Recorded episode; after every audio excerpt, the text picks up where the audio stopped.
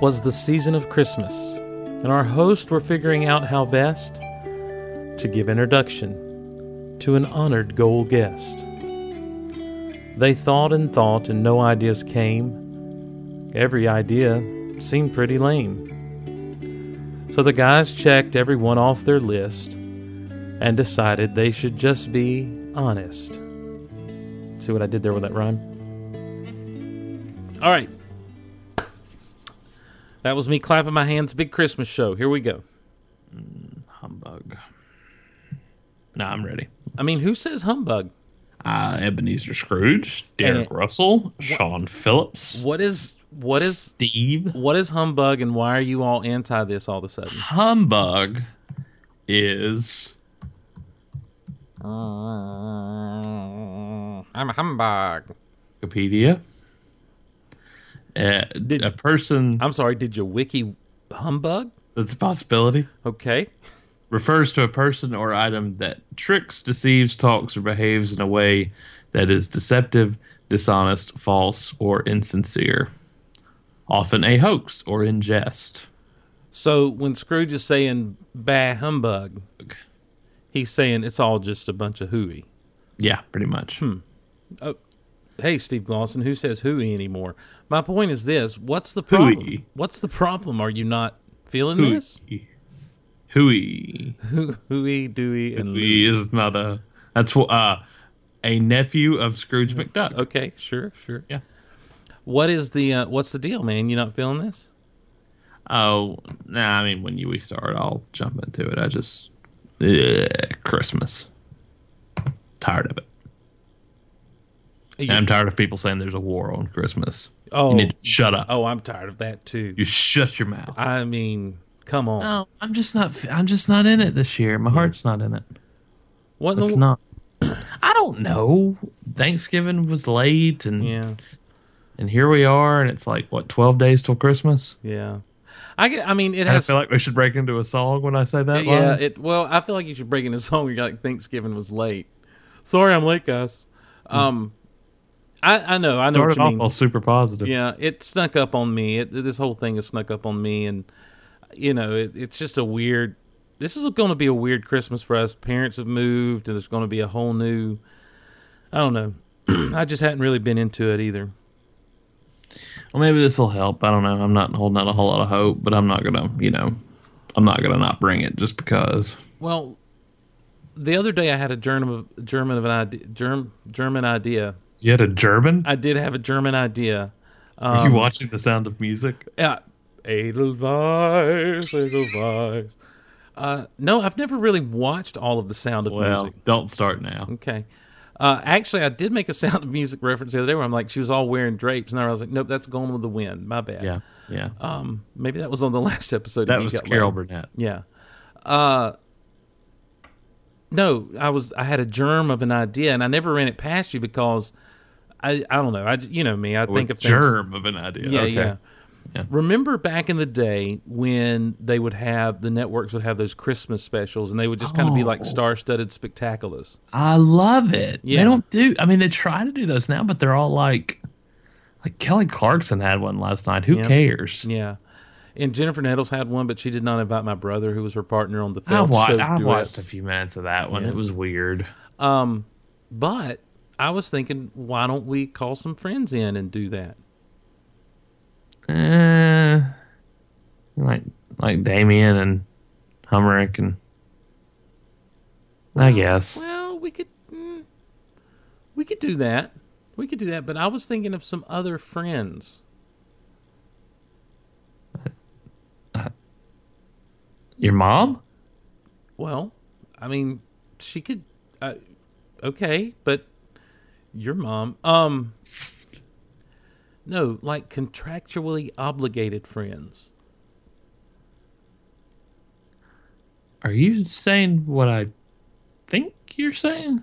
Well, if you think I'm saying that we should call in the one person who's ever signed a contract to be our friend and dance with us in our underoos to the dulcet tones of Billy or old time rock and roll, depending on the mood. Yeah, you're thinking what I'm thinking. That's exactly what I was thinking. Then Do- we're on. Then we're on the same page. We're all synced up. Apple. I love this page. Apple. Yeah. What? Um. I mean, I don't want to. I don't want to. I don't want to be that guy. Is he? Would he do it? Derek, he'd have to.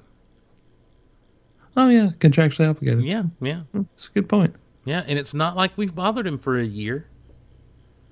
Uh, no, we have not bothered him for. Um, Have you talked to him that's lately? just that's not really here or there. All right. Um, well, I'm calling him. I'm calling. but Brian on, Austin on that Green. note, why don't you call, be the one to call him? I am. That's fine. I'm Go calling Brian Austin Green. I'm doing it, Derek. I'll be. I'll be over here. Tell him I said hi. You're going to talk to him. I just, I'm just. Just say it first. Okay. Here we go.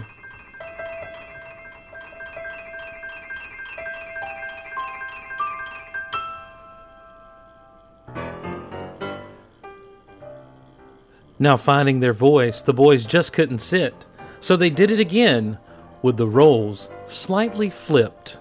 All right, I'm good to go when you are. Okay, all right. Just gotta. What's wrong? Well, I don't know. It's I, I we're supposed to be doing. I know this was my idea. I know Christmas show was all Steve, but I, I got to tell you, dude, not feeling it. But it's, it's Christmas. It's like your season. I know, I know, but it. Know, like it's for years, I was so out of Christmas, and then you kind of sucked me back into it. Well, and I have that effect on people, but it just not this year. I'm just not. I, I, it's been warm around here. Um, just all the job changes and everything. It's just not. I don't know. Everything's just weird. I don't really. I'm just not feeling things. I, I didn't. I didn't really get into it the other day, and I broke out the uh, the Muppet Babies stuffed animals from the McDonald's. Oh yeah, I saw that Uh, on the yeah. Tumblr or something. Yeah, I had to. I had to break those out, and then it felt a little bit more like Christmas. But I, I, I get what you mean. It's. I think Thanksgiving fell late this year, and it was just kind of that it's sort of snuck up on us. It really, bit. it really did, and I don't like. I never really decorate around my house or anything. I always did that. You know, at my old job, we'd have our big room just Right. packed to the gills with Christmas lights and stuff. And Right. so, I hadn't really done that around here, and so you know, and hadn't really driven around and looked at Christmas lights and stuff. But I don't know. We'll see. I, I mean, mm. look, you know, once we get going and once we get rolling, I'll ho ho ho it up like a- Yeah, you, you'll put on the happy. Yeah. You know, I just I hate it because it's it, you you hit stop and then it's just like oh god, just right back into the deep throes of depression. it's just just sad all over again. it's the dark holidays. bring me a figgy pudding. Bring, Uh, let me tell you, it's Figgy. yeah, let me let me tell you, Siggy. You see, you're getting a little happier though. Yeah, but not about Christmas. About our Well- own inside jokes. We- Well, we have a few of them. what if we um I don't know, you used to love those old those old Christmas like TV specials, oh, right? Oh man, any any TV special where there was like guest stars or Christmas music, yeah, I did yeah. love those. Like the like the Dean Martin and Oh, all- all sure, the- sure. Yeah. Mm-hmm. We could do that. We could do that on goal. yeah, Yeah. I mean we could call up some friends and just have like a Oh, real man, Christmas show. oh, like you'd like like get some of the old shoe guys back, like Humrick and Robin, maybe Kim. We could call her in. She's always Uh, been. A, you could go that direction, Mm-hmm. or we could actually call some friends. you mean like Graham? I mean, like contractually obligated people. Oh, Where I'm going with this now. like people who have to drop whatever they're doing. And, And, pretty much do anything we tell them to do. Well, is it tell them? Is It's, there's some gray area in the contract. I mean, well, I dude, do you think he'd do it? We know Metallo Hashtag. I guess I Late hashtag that backwards. goes but on the front end. that's true. you think? Uh, you think he'd do kind it? Kind of has to do it, Oh man, right? What- I mean, he loves us. I think he does. He has to. I mean, we haven't communicated with him in like a year. Article Seven. He has to love us. He has to. Uh, yeah, that's true. That's true. That's was right before the deserted island article. That can we just be honest? He made a little weird. Well, I, he added that. The attorney added that. I'm good with it now. I I've had a few, I've had a few years to get used to the idea. I think we should call him. Had it not been for the fat off, I'd, or losing the fat off, I'd be okay with it too. But you know, Good luck with that. It's the fat on. you want to you want to call him? Bib up. Bib up, son. I just, I'm, I, I called him last time. You call him. Okay, I'll. I'm kind of nervous. What if I? What happens if if I call him and he's all like, "Who who is this?" Oh, we, we just talked to him like ten minutes ago. Like, what if he gets mad and he's like, "Who is this?" it's not really his mo. I mean, he's just kind of laid back. That's true. He's got his mind on his money and his money on his mind. Yes, he does, and his mind will be on us momentarily because I'm calling him. Okay, do it.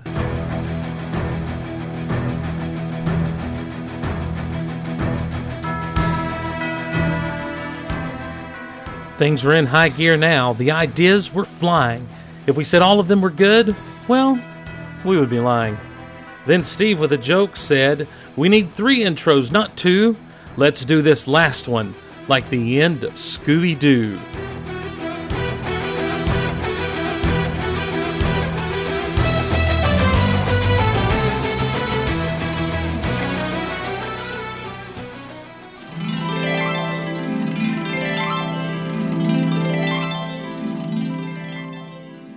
Okay, Steve. I don't know why you thought it'd be a good idea to spend Christmas in this haunted house. Well, I mean, it's look, I figure the second most celebrated holiday in America is Halloween. So combine the Celebrated two. on the first. Well, sure. It combine it combine the two. It's like Nightmare on Elm Street. Not not Nightmare on Elm Street.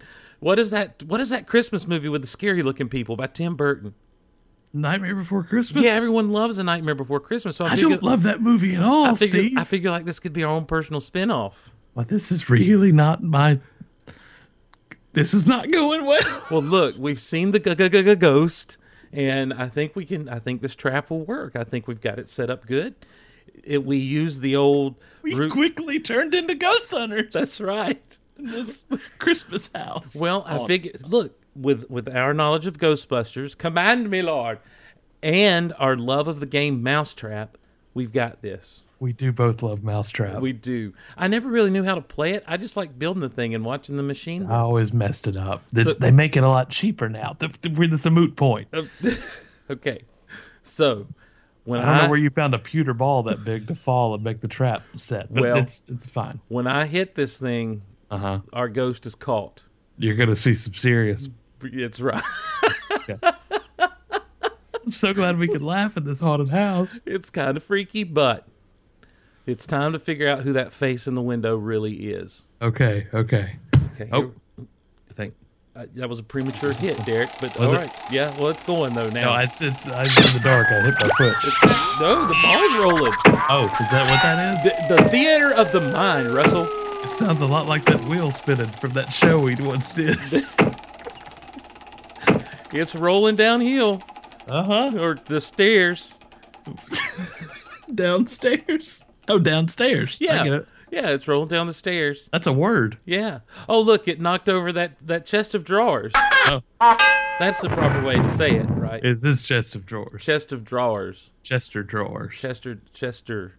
That's Chester Cheetah's cousin. Anyhow, the point is, it fell over and hit that, hit the seesaw thing we'd set up. We, I'm so glad we could use our humor as a defense mechanism for being terrified. that's right. Well, and it lit the it lit the match, which lit the candle, which is now burning the rope. This is more fun than watching rope burn. As we wait. Yes. Almost there. I hope that guy's just gonna sit there the whole time. Loosen up. We should probably be a lot quieter while we're doing this. Hey, hey, don't move. Stay right where you are. Weird face in the window. Okay, the rope's burned. The net's gonna fall. Here we go. All right, we got him. Okay, thank God. Let's get to him. Thank God he sat still long enough. Let's get to him. This Okay. we'll, we'll run down the stairs to where he is. Let's find out. Oh, those are weird stairs. Well, we were very fast. Let's find out who the great beast of Do you want to do the honors? Hazelhurst really is. Well, I'm the. Huh? No, What? What? This is no after you. You've been hunting this thing for years. It's the face in your window. It started with you. It's our time down here. okay, here we go. One, Yeah. two, three. Brian Austin, Austin Green. Green. With the intros all finished, the guys just hoped they could use it. Now all that's left to say is cue the music.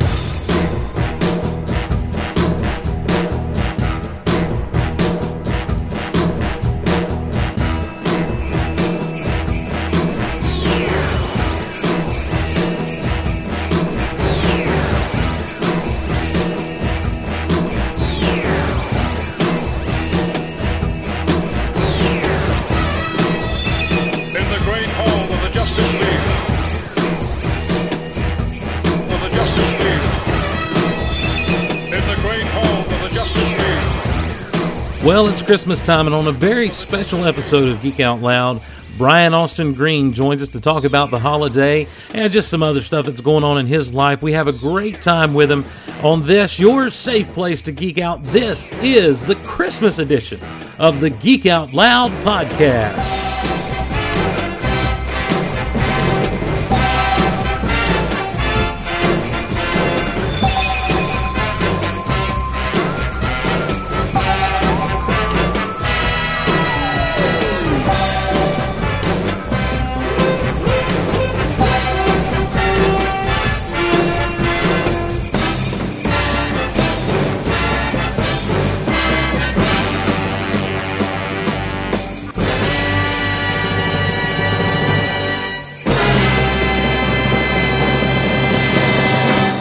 Well, hello again, everyone, and Merry Christmas and welcome to Geek Out Loud. My name is Steve Glosson. So glad to be along with you on this episode, your Christmas safe place to geek out. Derek was going to join us as we uh, get with Brian Austin Green in just a few minutes, but we want to say welcome to you and Merry Christmas. Now, this episode is really, really special. We uh, this is the prototype of what will hopefully be many to come Geek Out Loud Christmas specials. And uh, we thought who better to have to kind of help us try to figure out how to do these things and maybe get something off the ground than a longtime friend of the show. Uh, one Brian Austin Green. Brian, we've known since uh, his days on Sarah Connor, the Terminator. Wait, let me say the name of the show right Terminator, the Sarah Connor Chronicles. He played Derek Reese, uh, brother of Kyle Reese, um, from those movies. And uh, what a what a great time we had getting to know Brian and having him on not only our show Skynex, but later he would appear as Metallo on Smallville. So we got to have him on Starkville House of El. And uh, and then he came on Geek Out Loud just to talk about Star Wars one time. Go check the archives about uh, for that at geekoutpodcast.com. And uh, what a good time we had talking with him on this particular interview. It'd been a while since we've had a chance to speak with him, and uh, he talks about what's going on in his life. A lot of neat stuff covered in this interview. So I'm going to quit talking. I'm going to say Merry Christmas. Stick around after the interview because I think you're going to enjoy what's coming. Uh, a new segment. We're going to give you a new segment for Christmas. That's our Christmas present to you. So uh, without further ado, Brian Austin Green. Hey, this is Brian Austin Green, and you're listening to Geek Out Loud. And yeah, I'm I'm I'm doing it again.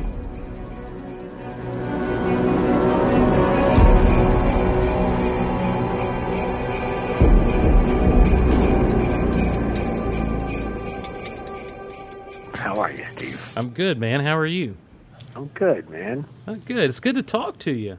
Yeah, I know it's been a long time. It has been. It has been. Derek's here as well. He's just quiet.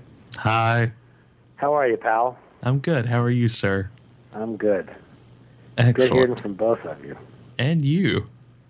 How are things, What's going man? on? What are you guys? Are you guys still doing uh, shows, podcasts for shows? Are you No, doing, we like, just- car shows, or what are you guys doing? now? how did this? How did this come back around? How? Uh, you thought you were done with us, but no, here we are. just You're when I thought I was out. Look who decided to show. But you're contractually obligated to show back up. It's true. I forgot. How many more of these do we have? In eternity. Oh man.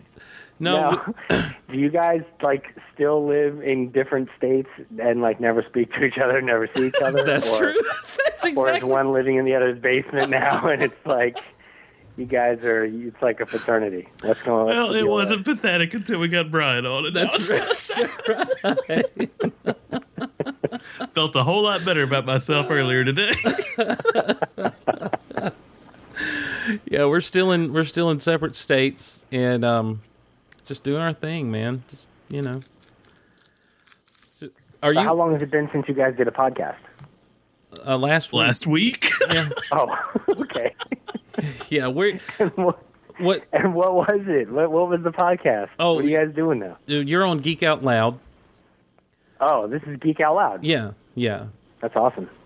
So that's what we're doing here. And, and I and and I called Derek the other day. I'm like, I want to do kind of a Christmas show or get some guests on and just kind of have a just a fun time just chatting with people.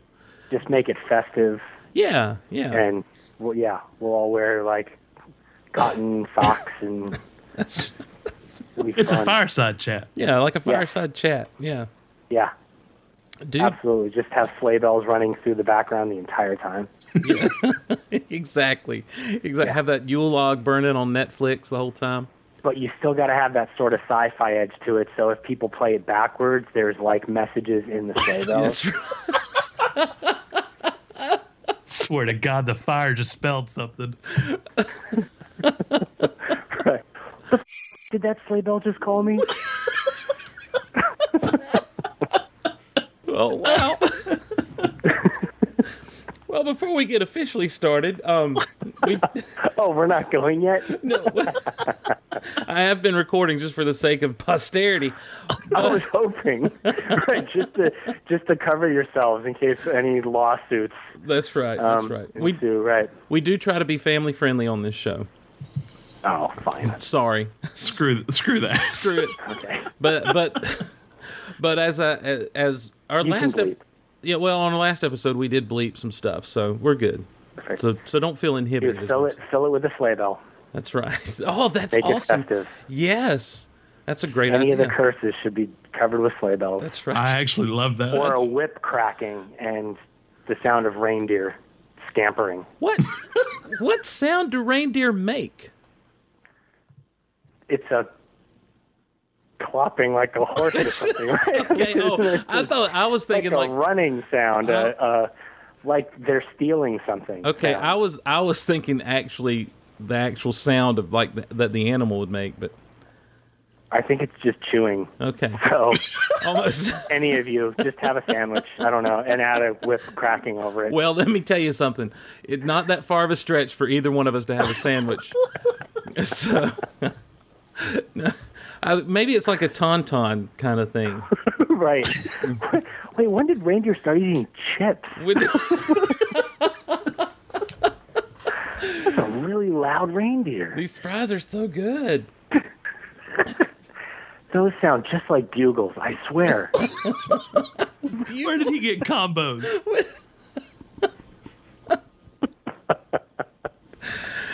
Oh man. Oh, so it is so good to talk to you, dude. You're just uh, you're you're a bundle of fun ends. tonight. Yeah. it just never ends. It's late, and I have kids, and so I'm delirious. You do you do have kids Yeah. and and Derek just informed me thanks to the paparazzi note telling us that you've got another one on the way. I do. Wow. All the parts are working. Well, I, well, I mean, I wasn't going there. I was just saying, Yeah, all just firing on all cylinders. you guys are just building a family.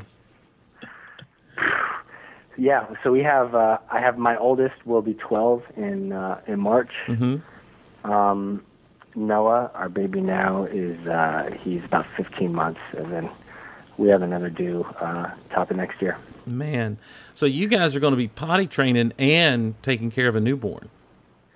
Yeah, yeah. It's what do they call it? Irish twins, I think. Yeah, They're- yeah.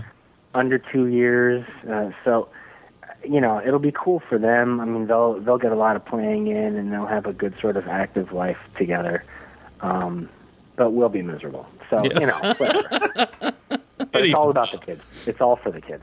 So Oh man. Well, um, Yeah. now, are you guys? Are you so you're too old on one end and too young on the other to have to deal with the elf on the shelf stuff, huh? Um. Well, no. I mean, we have the book. Yeah. We just downloaded the TV series oh wow. or the the the, the special Yeah. Elf on the Shelf. yeah. Um, production value is fantastic, by the way. Um, cutting edge, cutting edge CG Are you being like sarcastic? animation. Yes. Okay, I, I was going to say I can never. I Um, couldn't tell. I'm like, is he for real here? I, Um, yeah, I, I actually prefer like the old school claymation to, but it's yes. uh, you know, he has the, the our baby has the book also where you, it has like the corresponding pictures and you push them and they, Oh, it's Santa saying the same thing. You know, it's I mean it's fun. yeah. Do you It's guys fun. have the? holidays are fun. Do you guys have the little elf that you know? No, we didn't. It didn't come with an elf. I didn't. I. I. I obviously um, have not been paying enough attention to what I've been reading, my son, because I had no idea what the actual story was. I just let him push the buttons and make the sounds, and I was like, "Okay, Sure. you done with this one?" And then you know we'd move on to. Sure. I I mean, kids at 15 months, he, you're lucky to get through like two pages. Well, yeah, that's what I was On to the next one. For for the actual activities of having the elf in the house and doing all the stuff, he's at, at, at that age. He's a little young. For Yeah. yeah. Yeah, I mean, he's still, you know, it's just, it's hard enough keeping him from like pulling all the decorations off the Christmas tree. So hmm. I, he doesn't. That I think next year will be a much better year for uh, Elf on the Shelf. Now in the in the Austin Green household, you guys um Yeah. you guys go all out with the decorations or You know what? We actually we minimized Okay. this year. We used to go all out, and it got to the point where it was like a really bad Christmas store. oh, So this year we slimmed down, we cut the fat, we went no nonsense, um, and the cleanup will be much easier. okay, cool.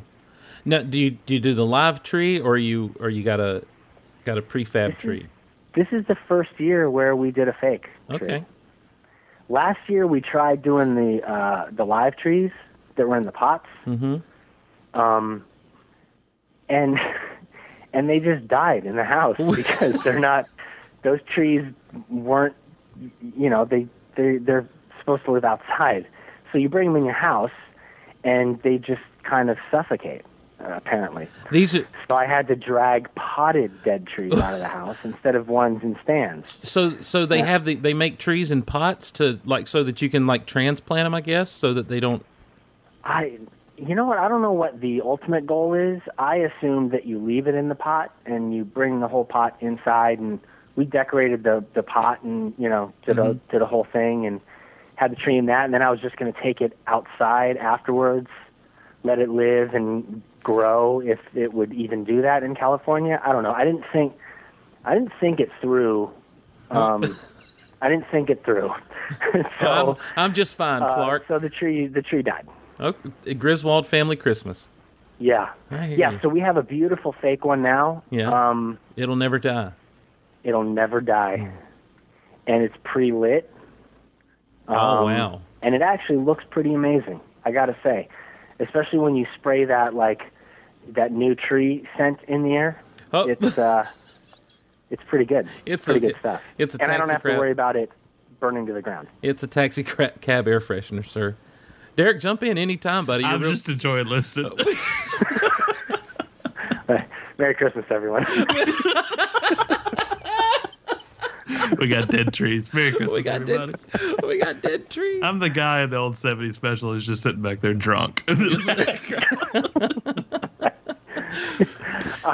I'm I'm the Santa Claus passed out on the corner. yes. you, you, do, you do your songs. I'll be over here. guys, you have fun. Uh, Merry Christmas. Um, you mentioned You guys see the movie The Ref?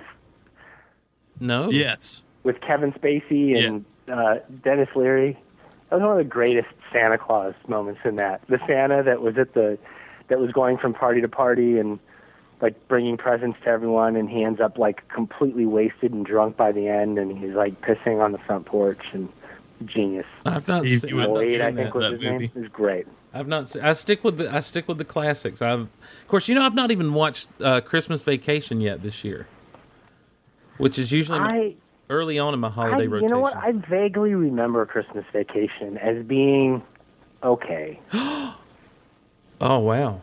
Oh man. Oh I man! Just, you just kind of. Good, talk, good talking to you guys. um, You're just talking. You're talking about bringing the pot. potty. room. You're talking about bringing. The, apparently, I'm on the phone with the creators and executive producers of Christmas Vacation. I'm I'm on the phone with National Lampoon himself. What a weird name. he is very upset. oh man. Listen, I really liked the first one, and I thought European Vacation was funny. Um, if that's any consolation. Mr. Lampoon, sir, listen, Sorry. Senior Lampoon. Senior Lampoon. what now? So do you, Elf on a Shelf. Yes. Man. That's where it's at. that's where it's that is at. a great show. That's where it's at. Okay. well, you mentioned you you prefer the original claymation. Do you have like some old favorite specials that used to come on, maybe like when you were a kid or whatever that you you Yeah, dug? the Fro- the Frosty the Snowman one. Yeah. Um, Rudolph. I mean, those were. I remember watching David and Goliath when I was a kid. oh That wow. claymation series. Yeah. That was great. I mean, that was that was a cool time in television where it was like simple and Well, there were three channels. there there were in in bigger cities.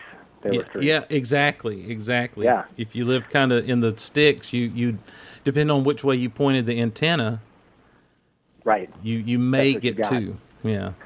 I remember I was I was talking to somebody about this not too long ago. I remember the first I guess it was kind of cable that came around. It was called On TV. You guys remember that? No. Either one of you? Or was that actually before your time?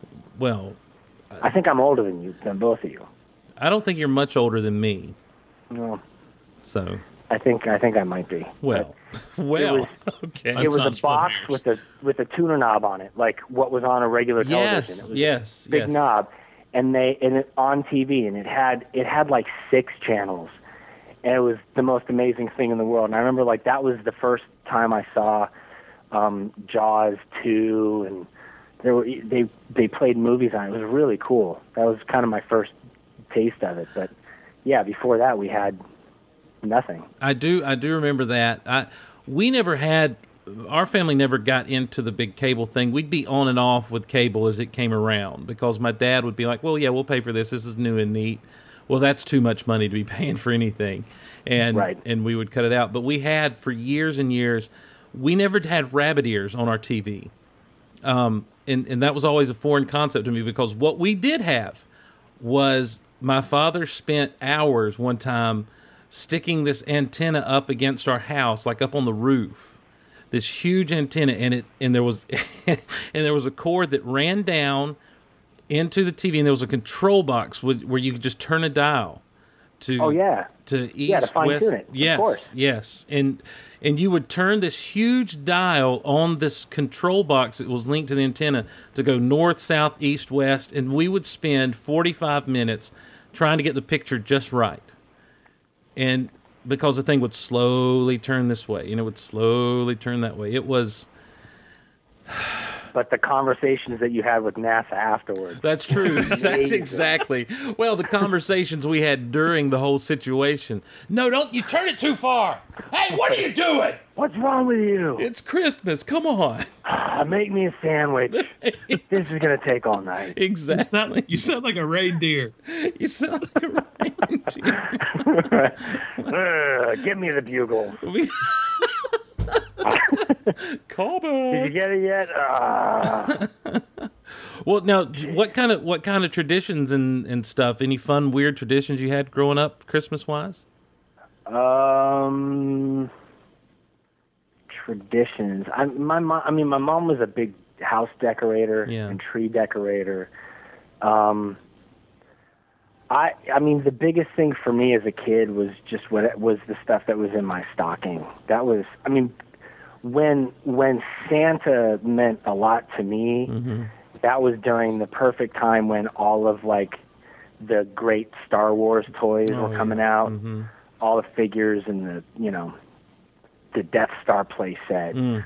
and I had the Hoth battle set, and Yeah, you you know I was getting all those guys with the lightsabers and the arms and all that stuff. Remember, you'd push them up. They had Yes. the little tab. Do and I Extend remember. them out of the hand. Yes, I do. Yeah, They're sitting right yeah. next to Steve. I right mean, I can turn in my Right. chair I've and still, look at I've them. still got mine. Yeah, yeah, me too. I still have all. I still have Luke's land speeder, all Mm. that stuff. Yeah. Um, that was the coolest. I think the the best Christmas morning was because I would I could never sleep the night before. hmm I would have the worst insomnia, so I would like toss and turn in bed just waiting for Christmas morning. And I got up at like 4:30 one Christmas morning. I was like, that was all I could take. It was morning enough, so I went running out into the living room, and there were a couple stockings hanging up. So I went through one, and there was some Star Wars stuff, and then I went through the other because I just assumed They were all all you. why would I not? You know, everything, all of this stuff is for me. Um, I'm Get away proud from and then the other stocking, which I found out later belonged to my mom, was three hundred dollars cash. Oh wow. and and uh, she should have gotten up running at into four my parents' house with three three with three hundred dollar bills, wow. um, like like I was rich. And so then my dad had to on Christmas morning break the news to me that I wasn't rich, that was that was your um, mom. that the money wasn't mine. Well, she should have gotten up at four thirty if she wanted that. I know, right? Well, she didn't know. She knew then. That's She was happy. If she, At some point, you just got to look at me like, guys, I'm Metallo. I don't know what your problem is. Right. you know what's really funny? I haven't spoken to you guys since the last Metallo uh, interview I did. Right. That was the last episode I did of that show. So Yeah. I have a feeling I may not have been nice enough to have been asked back. well, well, wait. The, the show ended. Well, no, they had another season after that. I mean, they did all the stuff with. Uh, they brought in a whole bunch of characters after after my Metallo. Was stuff. that? Were you not in the tenth? I thought you were in the tenth No, season. no. They Nope. they mentioned Metallo in season ten. Yeah. Yeah, they were like, listen, just mention him because people want to know.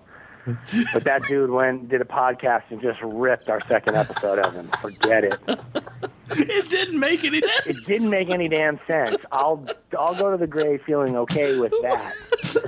But it probably wasn't the best way to keep that job. I don't. I don't know that we had really anyone from that show listening to us though. Not by that point. Mm-mm. Not by that I'm point. guessing that somebody did because my that that uh, that trailer door was locked. We don't. I tried. After I went to podcast. Vancouver and tried to get in there. Well, they we had. don't A, actually know how to. I went and it. did all the makeup and hair, all the stuff, and they just wouldn't let me on set. They were like, "What are you wearing all that stuff for?" We actually don't post any of these to the internet. This is just for us to go back and Yeah, listen. our own personal this is, oh, this is actually just Christmas gifts. That's right. That's exactly right. What Well, you, podcast we're doing right now. you Brian know, Austin um, Green's greatest hits. we that whole last season. Brian of that Austin Green still thinks people do podcasts. That's right. That's so 2011. We've been recording him for years. He has no idea. The zinger is just like, you guys doing car shows now? He still, think, he still thinks he's a DJ at West Beverly High. He's nuts. Dude, I, I Love was that guy. I was telling someone at work uh, this evening I, when Derek had got in touch said, "Hey, did you see the email? He, we were going to do this tonight." I told someone at work, I'm like, "Well, I got to go," and and he's like, "What's up?" I'm like, "Well, I've got to go home." I, I was like, because I knew this is someone who Terminator wouldn't be in his wheelhouse, anger management wouldn't be in his wheelhouse. Smallville. I, I'm like, "Did you ever watch 90210 back in the day?" He's like, "Yeah." I'm like. Uh, David Silver, Brian Austin Green. He's like, yeah. I'm like, I'm going to be talking to him tonight. And he was like, oh my gosh, that's amazing. All right, we'll see you later. Really? Yeah. Is obviously. let me ask you. Let me ask you this. I, maybe Yeah. we've talked about that before. Uh, is that something that, like, when people want to bring up that show, is that something that you're? Is that your ice ice baby, or are you kind of like okay with that show? Or I, Did you say? That? I don't know how to ask that question without you know potentially pissing you off. And Is that your hallmark? She fought alone. That's- Is that um, is that your lifetime uh, best friend's betrayal to another friend? yeah, well, there's some who who fought for her rights? What? well, there's um, there's some people who they do things that that you know get real big the way that show did, and and down the road they're like, you know what, I'm I'm over that. Let's not ever bring that up again. I'll say this: it's not my personal Ice Ice Baby. Mm-hmm. Um, I love. I'm sticking with that. I'm gonna keep referring to Ice Ice Baby Okay, because it's fine. genius. um, but it was a bit of my career's Ice Ice Baby. Yeah, it okay. was. It took. Um, it took a lot of uh, a lot of work to kind of get past it and get jobs going again Hmm. it was a tough one. That was that show. Something, something about it was. I- It just it stuck with people in such a heavy way. I the other day I went into a coffee shop down the street, and the guy behind the counter was. I go in there all the time, um, and the guy behind the counter was like, "Hey man, I'm really sorry." This young younger guy. Yeah, I'm really sorry. I wrote David on your cup last the other day Oh, no. Brian. No, I was like, oh, that's okay. People do that all the time. And he was like, I just really love that show, man. That character was awesome. Was Wow. like, well, th- I mean, the character wasn't wasn't awesome, but thank you. I appreciate it anyway. Um, but you know, so it's it's crazy. I don't.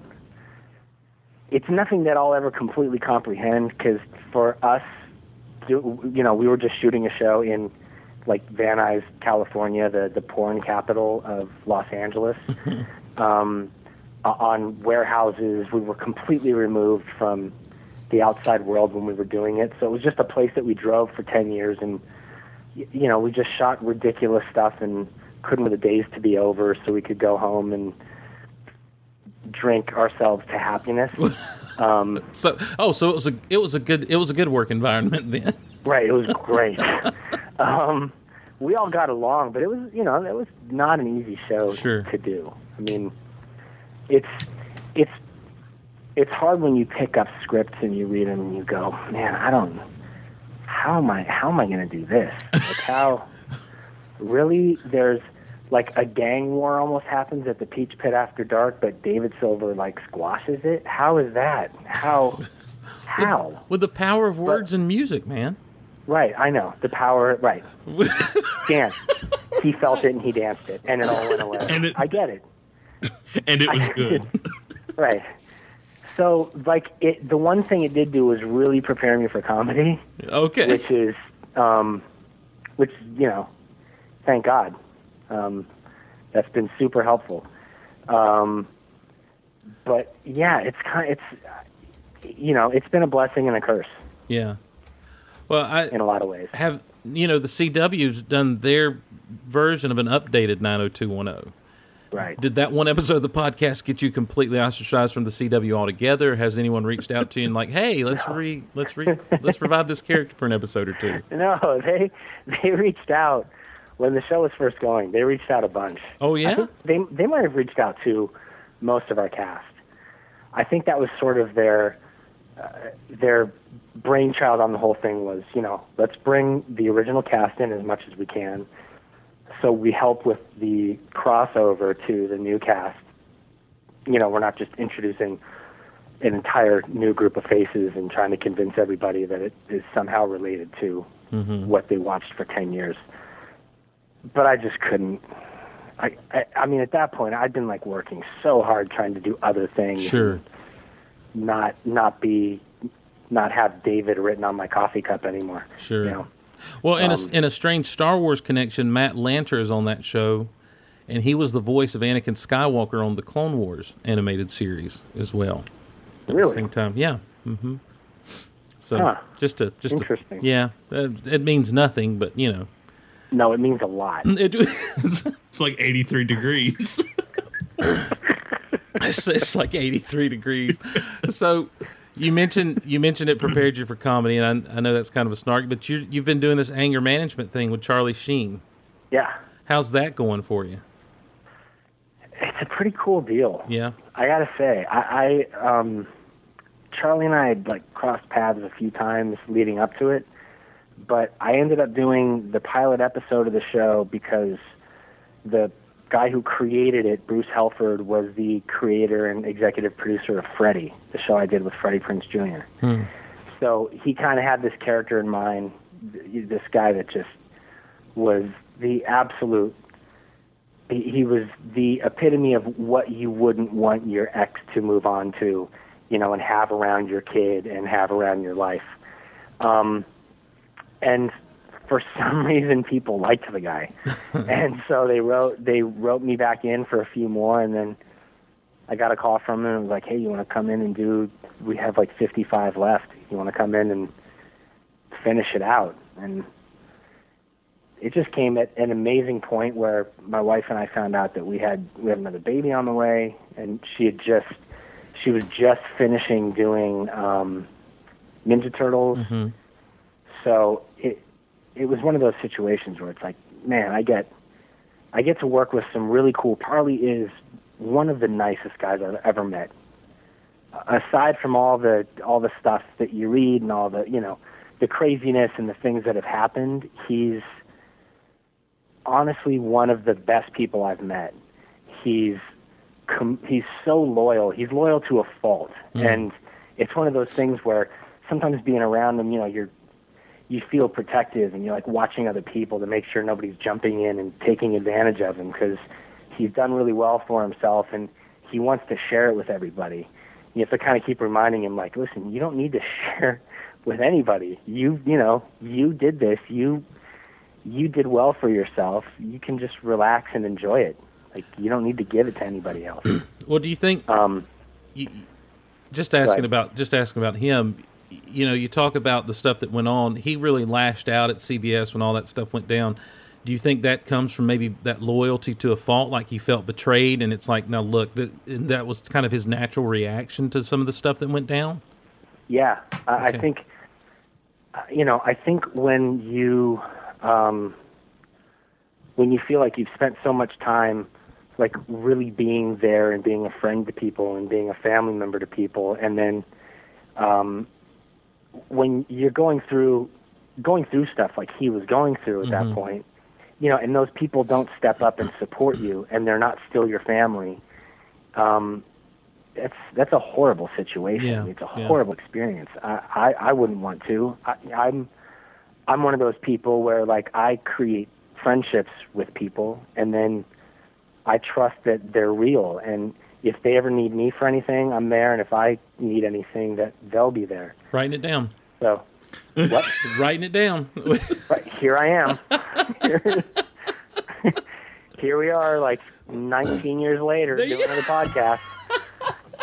Where all because we were on an island and I signed some sort of a contract that I'd be back. And so here it is. there you go. There you go. Um, So, but you're you're thing. enjoying you're enjoying anger management. Then this is not. I am. good. I am. Yeah, it's a great job, and it's steady. I mean, you don't, as a television, as an actor in general, you don't, you rarely get phone calls saying, "Hey, you want to come do like five seasons worth of a show, guaranteed." You know, you'll have you have a steady job until the end of next year. Yeah. It- It's a really cool. I mean, you know, when we were doing um, Sarah Connor, it was, it seemed like episode to episode we were hanging on and hoping that we would get one more episode pick up, mm-hmm. or we would, you know, would get some sign of life, and and that was that was brutal because that show was so good. Yeah. So Well, and people fought the good fight for that show. There's still people fighting really to, to somehow bring that show back. I mean, there's still fans that are just like, bring it back. Save. They're still save the you know save the Terminator kind of thing.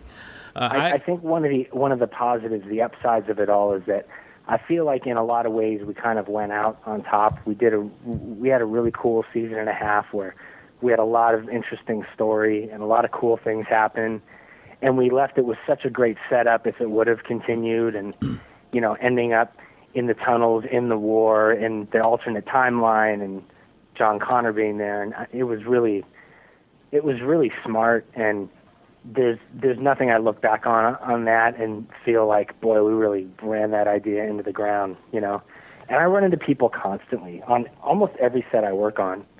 I come across somebody that says it was one, one of their all-time favorite shows. They loved it. Well, I mean, So- I maintained throughout the time we were doing the, the show about that show that it was one of the most well written shows on TV at the time. I think it was one of the most well-produced shows. Mhm. Also, Yeah. I, I see so many science fiction-based shows on television now, network shows. I mean, shows that have money behind them, and they just don't look and feel like our show did. Our show was. Our directors made movies every week. Yeah. You know, they really they really played cinematically. And you watch a lot of the stuff now and it's just not they just don't have the same um level of kind of care for what they're doing, I guess. I mean, I don't know. If you have that kind of money, it seems like you would want all of that to be the best it can be, but I see some CG on things and some just basic lighting on things where it's like, what is Shield. Agents of but why'd you guys not make it look like you were on a soundstage? like, why?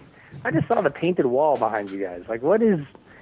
Do something. You heard me, Elf on the Shelf. You were Get your crap together. get your crap together.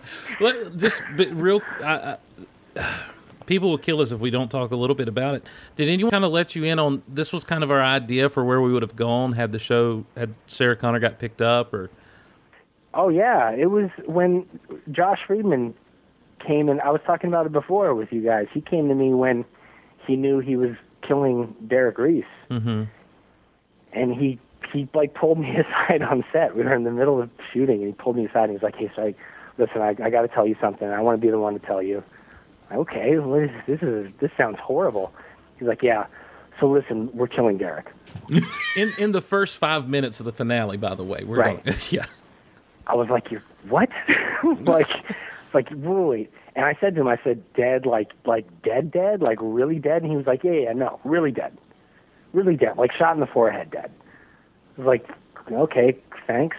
like, say, I'll, thanks I'll for be in my trailer. telling me this.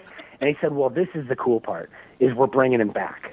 I said, "What? I what are just you said dead, talking dead, about? You've lost your mind." And then he pitched me the whole thing. He said, "You know, we end up in the tunnels, and it was, it was this really cool idea where it was, it would have given Lena Headey a little more time just with life, so she didn't have to be in for every single scene of every single episode. You know, Sarah Connor would become a bit more. It would become more her chronicles. It would be her in the timeline that we knew, sort of narrating and somehow still maintaining a connection with John um, in the timeline that we weren't familiar with and hadn't experienced uh, after the time jump. So, you know, John Connor goes back and he jumps into a parallel time where Kyle Reese has never left. He's still alive. Derek's still alive. Um, they're the they're the leaders of the resistance, you know, and and John's John's trying to find his way, and that is the thing that makes John Connor the John Connor that we all knew was working, you know, not stepping into something where everybody goes, "It's John," and he's just magically like the coolest guy in the world that can save everything. You know, he fights his way up to it and through it, and it would have been cool. I mean, it would have been really cool to uh, to see. Yeah. Well, I I've been getting tweeted and emailed and Facebooked about the fact that they're rebooting this whole Terminator thing apparently, and and they're talking TV shows and stuff. Have you heard anything about that stuff that's going down? I mean, I've not heard- specifics, of course, but I just are you have you heard that news?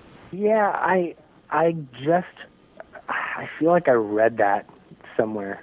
Um, Yeah, I've just seen it in the past few days, and and then and then my t- Twitter timeline blows up, and we get emails in the inbox of, "Are you guys going to bring that podcast back?" and all this stuff, and I'm like, I don't know, is it going to be good? I- Who knows? Yeah, I don't know. I, I I don't remember reading what network it was going to be on or I think it's going to be Fox again. who was involved. Really? Yeah. Why?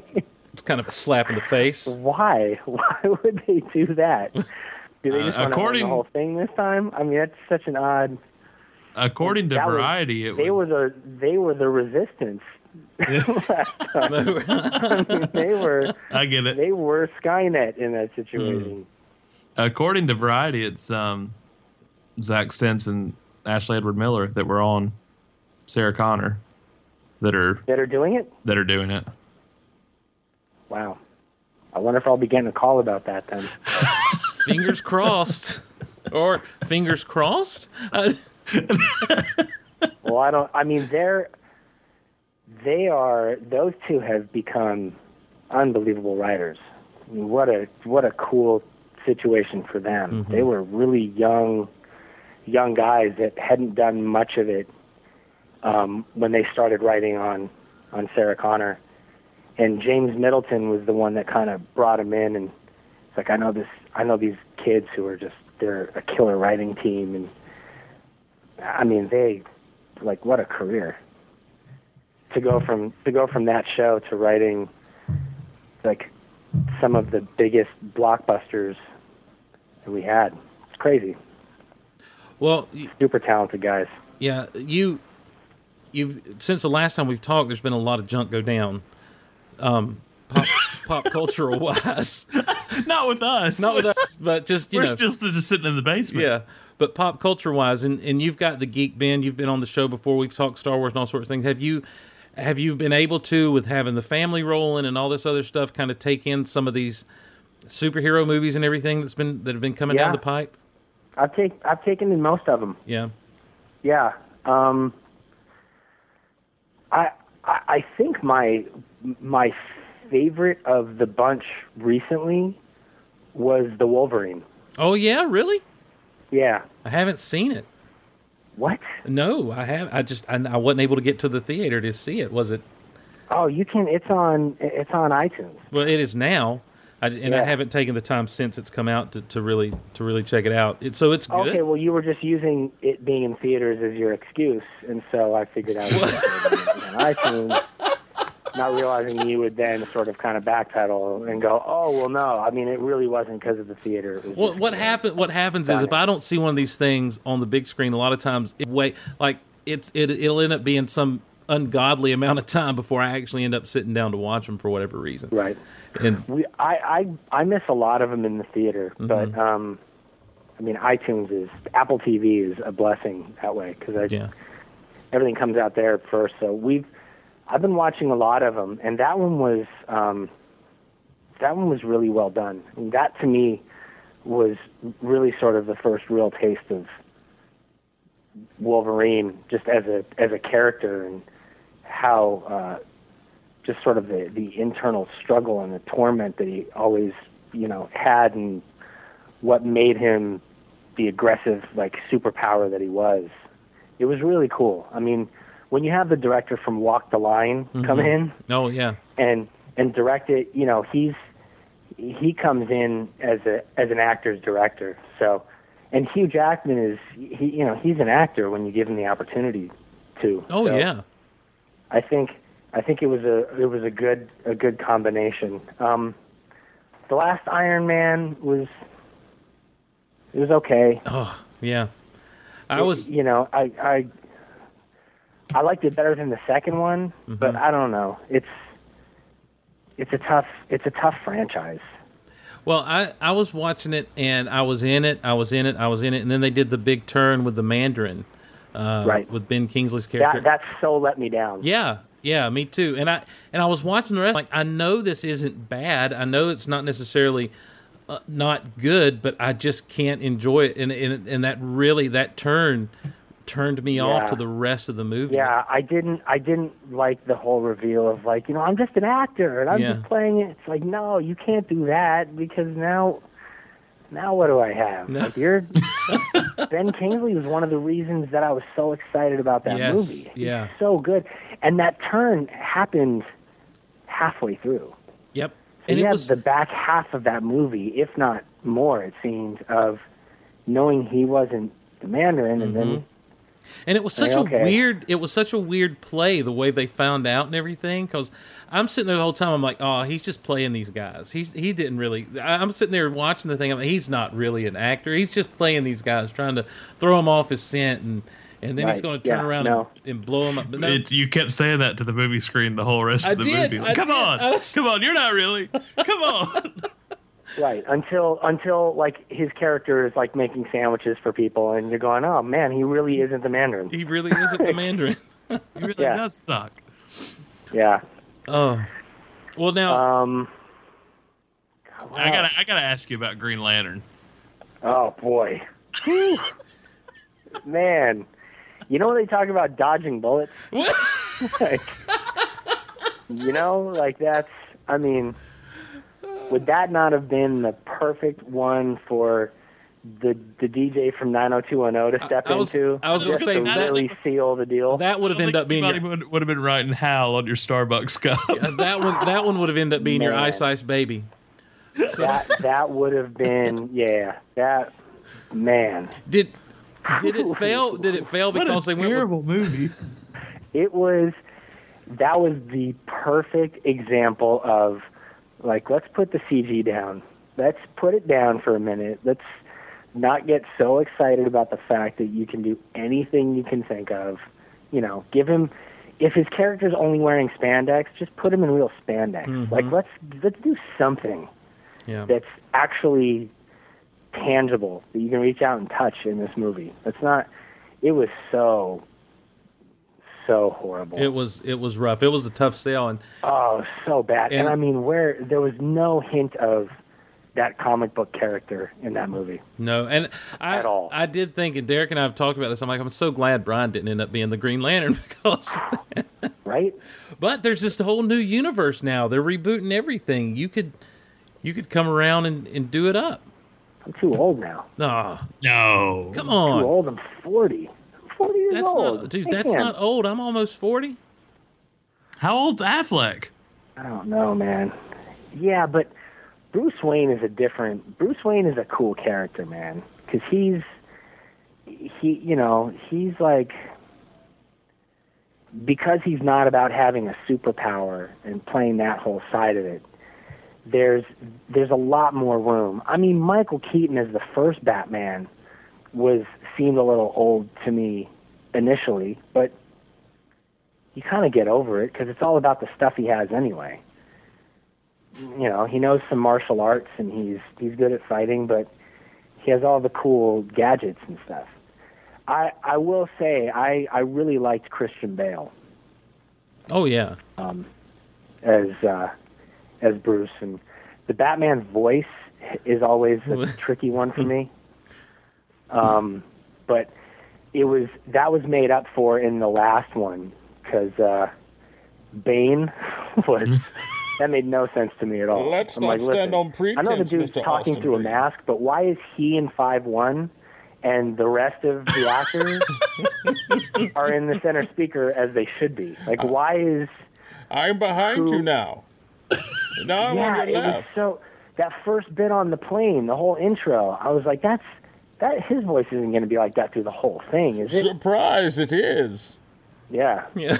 Oh well, we'll see. what is? Oh man, that was the only. That was that was a rough one for me. That movie was riddled with problems. Yeah. Well, the the biggest problem is that it came off of Dark Knight. I mean, you can't. Yeah, yeah. That's almost an impossible movie to follow. Yeah, that's Yeah. A, that, that. I think that's going to end up being uh, Christopher Nolan's Ice Ice Baby, is The Dark Knight. I don't.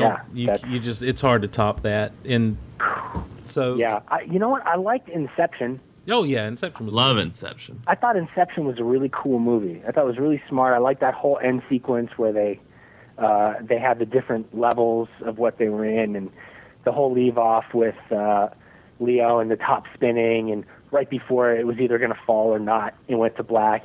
You know, I thought it was fun. I thought that was a that was a cool movie that way. But um, Dark Knight was just so from start to finish. Every frame of that movie was good. There wasn't anything in it um, except well, yeah, I shouldn't say there wasn't anything, Well, um, except for uh, th- there was a bit of um, oh, what's his name? Uh, Harvey Dent, Two Face. Harvey Dent. Yeah. Yeah. there was a bit of him at the point when uh, when he turned that bugged me. I like even just CG wise, where I was like, come on, Well, I feel like with that, like that's I, what we get. yeah, I always I have to, This someone was movie's so real, but then I have to see the guy where like literally one half of his suit is burnt, and, he's still wearing it. good, Yeah. and the his eyeballs hanging out on one side, and the you know, like come on. Well, and I thought just from a from a storytelling standpoint that you should have left him for the third movie. That Absolutely. that he shouldn't have died. That there was that, that movie was Oh, about fifteen minutes too too long. quick. Yeah, that, that that movie was about fifteen minutes too long, and and I think Dark Knight Rises would have been a better movie, dealing directly with the ramifications of Dark Knight, and not jumping eight years ahead of time, and you know having him do the Howard Right. Hughes thing and all. But Right. but uh, you know it is what it is. It is what it is. Yeah. What do you think yeah, of the Christopher Avengers? Nolan though is, um, I I think he's of the group. He's been the absolute top as far as bringing that comic book world to life in Yeah. a in a real cinematic way, Mm-hmm. in a smart way. You know, he's writing them to death and he's shooting them to death, and they're just they're really cool. They're really fun movies to watch. This last Superman, I didn't like. Yeah, that seems. Man of Steel. It seems like people either don't Either like loved it or hated it. it. Yeah, that there's not really any middle ground with that one. We I- I we just tended to enjoy it on this show. I I just didn't like it. I, I didn't. It wasn't. I- I got to the end of the film and I thought like, re- I mean, at the point, I gotta say again, my biggest pet peeve is that overuse of CG. Hmm. At the point when like every building in the city is being knocked down during night, there's the tension's gone. Like there's nothing, there's no stakes anymore. You know, I mean, we all watched the footage when the towers in New York fell and how devastating that was. But they were literally knocking down skyscrapers from one side of the street to the other while they're fighting. And it was just sort of nothing. I mean, we have, you know, this character, Superman, who's so, he's so against a loss of life in any way at all. It's like, you mean to tell me there weren't thousands of people dying as every building fell? Like, what is? I don't know. It just there were a lot of problems for that in that movie for me. What did you think of the Avengers? I I liked the Hulk in the Yeah. Avengers. Yeah. That was one of the most redeeming characters. um, the bit at the end where he just like from left to right just completely smashes Loki into the ground in the Yeah. tower. That was genius. I love that whole bit.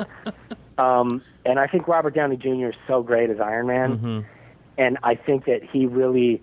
I liked I liked uh, Mark Ruffalo too. I thought he Yes. was really good. Yeah, Um, but that was one of those examples of like, okay, you can have all these superhero characters, but then when you put them all together and you see like what Robert Downey Jr. has created character-wise compared to the rest, it really stood out to me, you know. But there were no, again, in that one there were no stakes for me. At the point when the sky opened up and all the creatures were coming out, I didn't Yeah. care. Like I don't who's wait, so they're attacking and then what is what are they trying to do? So wait, the, so they're going to take over, but and the big ones came through, and then they just sort of killed them and you know dropped them in the street, and then they were just kind of shooting everyone. Guys were kind of falling left and right, and then close the hole and it's over. Like there wasn't any, there weren't any real stakes to it. I didn't feel like there was a real possibility of the of civilization ending in that film.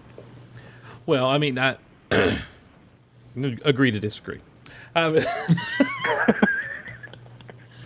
that movie, just as a i just watched that movie, and I was just a kid again watching that movie. That's one of the few movies that I've watched in my adult life where I was just like, just amazed at what I was getting to see happen on the television or on the, the movie screen. Have you watched it more than once? Yes. and Uh, you felt the same way the second time or third time or twentieth time you've I'm, seen it? I'll tell you what I'm always surprised by is is the pacing of the movie, because I always feel like I'm going to struggle through the first 20 minutes or so that I just want to get to the big fight at the end. But I find myself really liking some of the beats that they have throughout because it feels like reading an old Marvel comic to me. Um, it just has a classic Marvel comic feel to me. And, and and growing up, having read those comics and just kind of immersing myself in that world as a kid, I think that's what it is. It's it's just it's a comfortable thing to me, and it doesn't. It's it's a thing where to me. In a world where so many so many times with these superhero movies, they feel like they have to deviate so much from the source material to try to make it palatable to general audiences that that with a lot of these Marvel movies they didn't do that. They're like, no, screw that. We're just going to put a comic book up on screen, and and Right. and to see that to me is just what I enjoy about it. Um, Right. You know, and I think that I really think that everyone they got in the character roles that they've got is you know from Chris Evans as Captain America, you know, right on to Robert Downey Jr.'s Iron Man. I, I think that to me sells it as well. Is just these are the perfect people for these characters. I agree. I think their casting has been. I think their casting has been great. Mm-hmm. Um, I really like Jeremy Renner. And Yeah. I mean, I like you know, I like the people that they've got, and I like what they're going for. I liked the Amazing Spider-Man. Mm-hmm. I, I didn't love that that was their first choice of villains, per se. Yeah. But I liked the movie. I like the direction they're going. I like that they're going much more, like you said, in in the comic vein. I mean, it's exact. That's exactly what Green Lantern needed to be. Mm-hmm. And instead, with Green Lantern, they went more. I don't like They almost went. It. like Daffy Duck. Like it was a little more like. It was a little more like the, like Jim Carrey's The Mask. Was like, Mm-hmm. Yes. you know, Yes. Yes. where all of a sudden he's like, you know, turning, turning like, you know, creating big hammers and so I'll smash this guy with it, and then he'll fly through the wall, and then I'll catch him in a Hot a Wheels. butter glove, Yeah. and then have my spaghetti pants run out as I, you know, it's a little like. Listen, Have I some you can make bugles. anything, but is spaghetti pants really the first choice? have some bugles. um, well, let's talk about Magnolia Studios, man. Magnolia Sound. Oh yeah, What? How long you been doing uh, this, David Silver, DJ? it's it's a studio that I built when I was doing um, Wedding Band. Okay. the show uh, Yeah. the show for TBS. And you know, we were recording all this music um, for every episode. We were doing like two or three covers of songs, and I had had tons of equipment in storage from a studio that I had a while ago. So I thought it, this is kind of a cool opportunity to pull it all out and dump the stuff that I don't like and get some new stuff and build a studio again. I've always liked having a studio because I'm always working in sound in some format or another, whether like producing music or um, doing sound for film or television. So we built this five one room that's really cool, and we're getting. It, it's not open like to the public, so we're not advertising it. Um, it's just sort of a, a space that I use, and then it's word of mouth friends that are using it. But we've had some really cool people working in there. We're doing a lot of stuff with Disney and Nickelodeon, and we've done some stuff for the Muppets, and um, uh, John Legend has recorded, had some people record some stuff for his albums in there, and we've sort of had this cool little eclectic group that continue to use it. So it's it's a fun it's a fun thing, and it's kind of you know an excuse for me to have uh, have all my equipment back together and be able to work on music when I want to.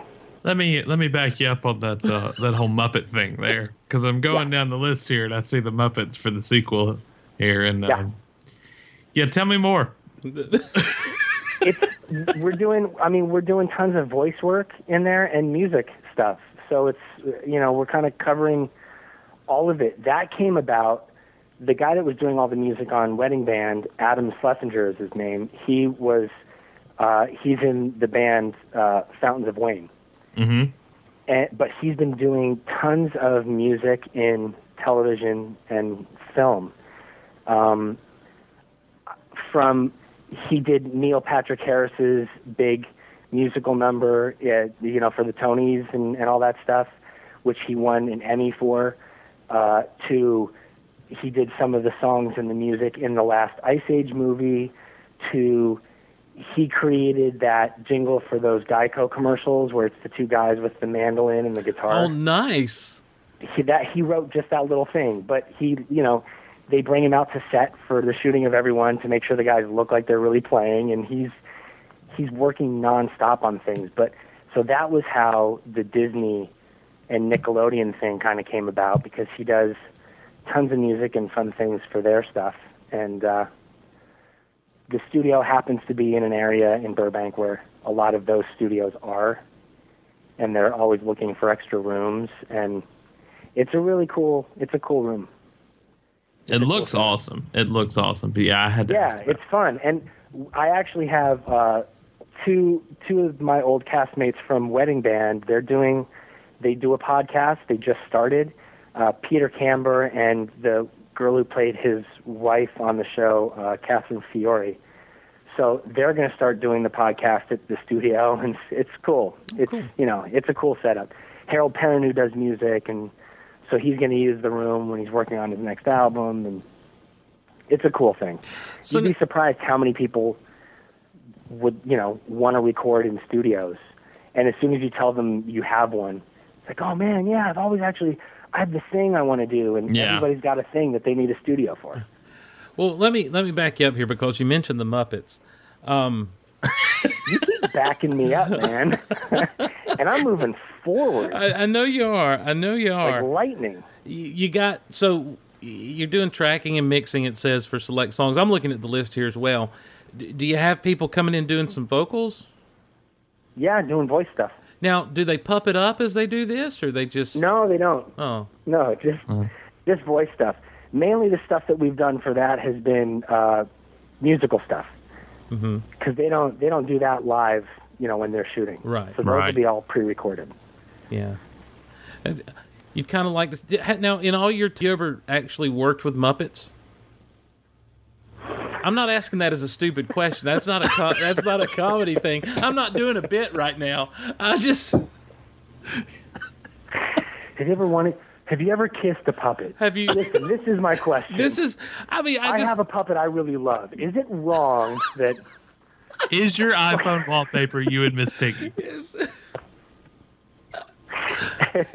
no, it is because the idea of, of people like when they're doing a, a whether either you know whether it's back in the day on the actual Muppet Show or or in the '90s with Muppets Tonight or even in in all these movies, to me it's always like these people act right to the puppets. They act, you know. I've seen Jim Henson on, you know, like uh, on old shows where he would go and be interviewed, and he's sitting there with Kermit the Frog. He's not a ventriloquist at all, and he's and he's talking as and people are still just they're talking to Kermit the Frog. And I'm just wondering, Yeah. in, in in your career, have you ever had the opportunity to you know be on a stage looking down and and there are people no? underneath you? I Oh, haven't, but I but I know people that have. Mm-hmm. Um, and it's funny. It's kind of the same thing with Sesame Street too. People go, Sesame Street is all done, uh, I guess, in New Jersey, um, and they have the the whole thing built out, and it's the same kind of thing. It's like when you're on set and you're ready to go, and the and the puppets are there.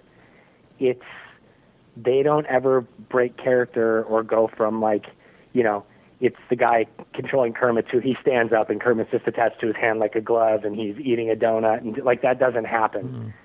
You know, he's not like eating a donut with Kermit's mouth yeah, and that whole thing. right. Um, wiping his mouth on the back of Kermit's head and then, you know, Sure. cleaning it off. Sure. So they they it's uh, it's sort of uh, it's it's sacred ground. Yeah. I'd I'd love to. Yeah. I think it'd be awesome. I mean, I would love to uh, do something with the Muppets. Or I thought I really liked the last Muppet movie. Yes. Yeah. Loved it. I thought Jason Segel did such a good job Yes. with that film, Yeah. and it was like you could tell he really loved Muppet movies and studied them and wanted to make a real one. Mm-hmm. It's not like a guy that's relevant now, kind of throwing one together. It fits in with every other Muppet movie you've ever seen. Yep. The Yeah. comedy of it, the characters, the the way it moved, the tone of it, that all of it. It was great, and he he stuck to it. Also, he played that character just as you know preppy as he as he could. I thought it was great. So how do we get the three of us in a room with Muppets? That's the question. Well, my bucket list now comprises of three things: to hold and play with a monkey, to hold and play with a baby bear. wait, wait. Well, you have to slow down. Okay, so to hold and play with a monkey. Mm-hmm, mm-hmm. And, And what? The second one is either to hold and play with a baby bear or to go see that bear that waves at you up in Washington State. Um, and and then if you haven't seen that, you To need play with the one that waves at you? yeah. Have you seen that thing on YouTube? No. Oh, No. you need to at some point YouTube waving bear. It'll it's it's a Sounds amazing. it is an eight second long clip and it'll it'll own you. It is one of the greatest right. things It's ever. the greatest eight seconds of your life. it really is. Um, right. And whereas eight seconds normally only applies to bull riding. yes, It yes. really. Right. Well, Gotcha. true- so on a scale Waving bear. bull riding to waving bear. well, truthfully, it's Right. it's really okay, only playing about with a monkey. Yeah. Seeing the waving bear yeah, and now actually getting to do something with Muppets. with Muppets. Yeah. So Man, being in a room with Derek and Brian. that's an amazing list. Muppets. Yeah, That's yeah. exciting stuff. Well, it's very it's a short list. It's a short list. I've lived a very But contented action life. packed. Yes. Let me let me let me ask you this because you know, we've we've had you for about an hour. We need to let you go, but um, the one time you were on here when when you and I were talking, we were talking some Star Wars and stuff, and you mentioned that between uh, you and your wife that there there was there was this competition. She with the Lord of the Rings, you with the Star Yeah. Wars. Um, Yeah. Did Lord of the Rings end up winning out? Yeah. I don't like that sigh. Yeah. Yeah. Married man. It's unfortunately it. Mm-hmm. Yeah, but I there is there is hope with J.J. Abrams being in and Oh. being a Star Wars fan that Star Wars can hit a high note again. Yeah. you know Yeah. that that's I really hold out for that. In the meantime, I'm still building my own R2D2, Oh, um, which is it's taken a lot a, a, lot more time than I thought it would. Well, you know, I got some friends looking into that with me after I went to like a Star Wars convention and I saw these guys with these life size R two rolling. I'm like, I want to make one. Yeah. And and that's it's Oh, a I'm- lot of work, man. I have I have every single part, and I've been. I mean, I'm I'm in this sort of painting stage, but there's Oh, still wow. things I'm cutting and filing. But it's all aluminum, uh, you know, fully motorized, and it's it's really something in life I never thought I would do.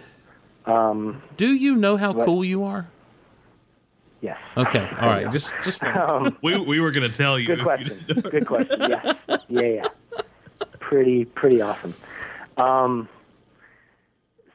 so well, look, you've, Uh, you've got a but, chance. But to, I, but the Lord of the Rings is really, um, it's, it's such an incredibly well made franchise, Mm-hmm. and the story's so well told, and Peter Jackson just.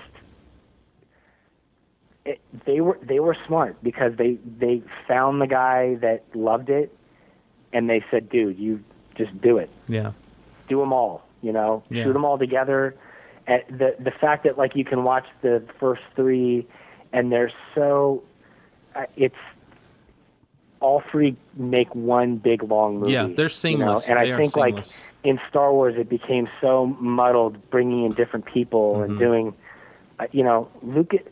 Lucas was really onto it with the first one. Mm-hmm. Um, and I liked the second two. I really liked. I mean, Empire Strikes Back is awesome. I think. I honestly think that Return of the Jedi might be my favorite now at this Yeah. point. But then the the formula changed. You know, Mm-hmm. it changed with the computer and it changed with the technology and it became something different. And I loved the old school dirtiness of them. Mm-hmm. I loved the fact that you know they they felt again textile that way Mm-hmm. that they were in hallways doing stuff and it was it it was great and I loved the characters and they were fun and the actors were having fun and you know so it's it's a little heartbreaking to be because I'm I'm really a Star Wars fan yeah, yeah, and and there was and I was so excited even after the the first two to see um Revenge of the Sith and Mm-hmm. you know like and I was heartbroken watching Anakin go through it and it's like you knew what was going to happen Yep. but you were still hoping on some level that it wouldn't even though you knew that no matter Yes. what he was going to end up being Vader cuz I've already seen the three after it that's right. That's But- right. but you know, I was that invested in Mhm. it. Like, I really, I, if there was ever, I think if there was ever a franchise in history that was the most forgiving as far as the fans, and w- like, I mean, the the Star Wars fans were really just like cutting themselves and bleeding for something great. And mm-hmm. they they were so forgiving of like okay well this wasn't great but f- it's Star Wars and I love it anyway. And so you know let's ride it out and we're all going to be in line for the next one anyway. And it's gonna and I- I don't I don't know of a franchise outside of that one that really just holds holds the films and the and the story in such high regard as as now like Lord of the Rings does. I mean, these the the Hobbit is. I can't wait to go this weekend to see it. Oh, really? Really? So you Yeah. like the first? I did. Yeah, Yeah, that was all right. it's I, I, I, I love, I love the Lord of the Rings. I love the stories. I, I read The Hobbit years and years ago, of course, and Yeah. and um, and I was really looking forward to seeing, you know, the the the Hobbit's so much more a whimsical story, and I had no Right. idea that Peter Jackson was going to throw in all of the stuff, all the extra stuff that when you read the books, The Lord of the Rings, you find out is going on at the time The Hobbit is going on right. and and so I had to get my mind around some of that to to really kind well, of. Well, it's also. I mean, if you think of the first Lord of the Rings, if you think of the Fellowship, there's so much to set up hmm that even that one, I kind of got to the end of Fellowship and I was like, eh, okay. Yeah. But then as it's picking up and you get into Two Towers and then you get into Return of the King, you know, Oh man. it really it really finds its legs, and I think that The Hobbit's going to be the same thing. Yeah. I mean, there was so much, there was so much just setup in everyone coming to Bilbo's house, and hmm just it's like, okay, get on with the adventure already. Like, Yeah. let's, Singing their little songs. what songs. am I in for? You know. And then little by the time it got to that, it got to the end, I was thinking, oh, I can't wait to see Yeah. Yeah. what I, comes. I'm, I'm and I know that this it. next one, I mean, this next one's got to start with a bang. Yeah. Are right? you? So you guys are going to go out and see it this weekend? Oh yeah, Okay. Cool. Cool. oh yeah. Well, you guys. I mean, and you know, not not to not to talk about your personal life and stuff, but I mean, Megan's been kind of in at the at the forefront of a lot of geekdom type stuff. I mean, the Turtles coming out. Is it Oh, next which year? by the way is so cool. yeah, it's really I don't know if you've seen any photos of the turtles. I've seen one, and it was like hers April with one of the guys in a in a big trench coat walking behind her. Oh no no no! I, there's you got to see the the the actual turtles themselves, like Yeah. the CG, and it's crazy. I have not seen It's any like- of that. It's it's a completely different level of what the turtles have ever been. If they're six foot nine, hulking turtles Hmm. that are like Turtles. that are intimidating to see. They're awesome. Wow. It's going to be really cool. yeah. I think Well, I it's going to be a really fun film, and uh, I think they're looking at like August Okay. of next year, so Mhm. it's coming. Oh wow. Well, we'll be there. I mean, I know. Anyway, get back onto what you were saying. Well, I'm just saying, it's like you guys. You were like, on something, and then I cut it well, off. no, to I mean, promote the film. I, that's what I was trying to do is get you to promote that film a little bit. But you guys just kind of are right there. You know, whether it's her uh, doing doing stuff like that, or a couple of years ago the Transformer stuff, or whatever the case may be. It's like you you guys kind of keep to your roots. And what I enjoy is the fact that that this is stuff that I know that you guys really have truly in your lives enjoyed. You know, it's not just a job, and that's something else that that I, I think a lot of people may not realize about you is there's a lot of times where you there's not much that you do just because it's a job. You know, and we know that from when we spoke about the last Smallville episode. You know, Yeah. we you were, you know, the, the reason you never got asked back, but um, Well, I do, I do want to interject. I did not think, I'm a, but you, I'm a you job were, killer. yeah, you're? Right. Go on. you were in. You know, they they brought it back as a comic book for the eleventh season, and, and you were in there, and it was your likeness. Oh, really? yeah, Yeah. didn't that. yeah. Oh, that's Oh. Yeah. Hold on, check your email in a second. Check your email in a second. but no, in in and the idea That's cool. It is, It- yeah. Brian Q. Miller, who was one of the writers on the show, he he went ahead and did a season eleven in comics in a comic form, and they've been releasing them digitally and in print. But um, I just think it's cool that you know you're someone who who you'll look at something like, no, I'm not going to do this, and and and you you kind of you keep it real, and so this stuff, you know, whether it's you know for Megan, whether it's the the turtles or or or whatever the case may be, this stuff for you guys isn't just a job. It's like, yeah, we enjoy and we and we want to help make this stuff be the best it can be, and and I think that Well, speaks yeah, I mean, of- we're both true fans of um, of entertainment. Mm-hmm. You know, I mean, we're we're real fans of music and film and television. I mean, she grew up with the Ninja Turtles, and so she there was that part for her, that excitement of. I mean, she her some of her favorite films growing up were the last Ninja Turtle films yeah. you know, the Secret of the Ooze, and I mean the ones you watch now, and they don't, they definitely don't stand up. Hey, you watch them now, and you go, man, boy, I- they were really good for them. Yeah, speaking of doing Ice Ice well. Baby, Vanilla Yeah, I was gonna say there's your those- ninja wrap. There's your ninja wrap right, there. Go exactly. ninja, go ninja, go. wrap. Wrap it all up with that. um, but y- y- so you know, for her, I mean, that's a really cool, Yeah. like throwback geek moment to all of a sudden be have red hair and be playing April O'Neil, Mm-hmm. and knowing like, man, there, this is the complete reboot of this, and I'm the I'm the human that they follow, and yeah, it's cool. Mm-hmm. It's cool stuff, and she doesn't take that for granted, and it means a lot to her. And I I felt the same way doing Sarah Connor. Yep. I, you know, I was a huge Terminator fan as a kid, and so there was just that that held a lot for me. The the thought that I was hired to play a character with as iconic a last name as Reese Mm-hmm. was like that that just meant something and you know I I love acting so I don't feel like when I'm when I'm working on things that that I love I don't feel like I'm working. I feel like I'm honestly getting paid to like go play and do really fun stuff that that hopefully other people enjoy. And so when they do it's cool. Well, now you it's a cool know. experience. It was cool talking to you guys back when we were doing Sarah Connor Yeah, yeah. and hearing the excitement over it and you know what's going to happen next? And it's like man this is it's really cool to be a part of Well, now you know that there are a lot of actors who are lobbying J.J. Abrams for parts in in the next Star Wars. You, Yeah. you should throw your hat in the sure. ring with that. I I mean, I would love to be in in his Star Wars film. All I'd right. love to. We're, Um, we'll make it happen. We're gonna get on that. I don't. I you know I don't know. I, I mean I. I would honestly guess that knowing what a talented filmmaker he is and what a fan of the franchise he is, I'm pretty sure he's already got everybody in mind for for what he wants to do. Um, I, I would love.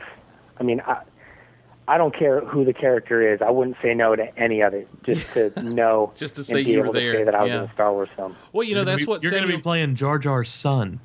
That's Right? hey, whatever.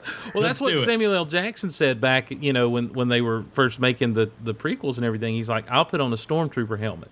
You know, I don't. yeah, even, my I know- face doesn't yeah, even have to be on screen. It's that cool. I, I would.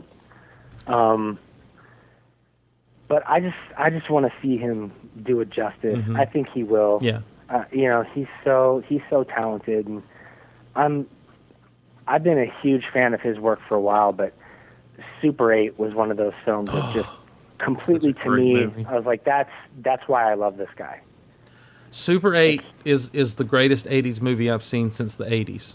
It, It was. is. Oh, it was so good. I've never seen such a great nod to like what made Spielberg great Mm-hmm. and what made those movies and in that time period great.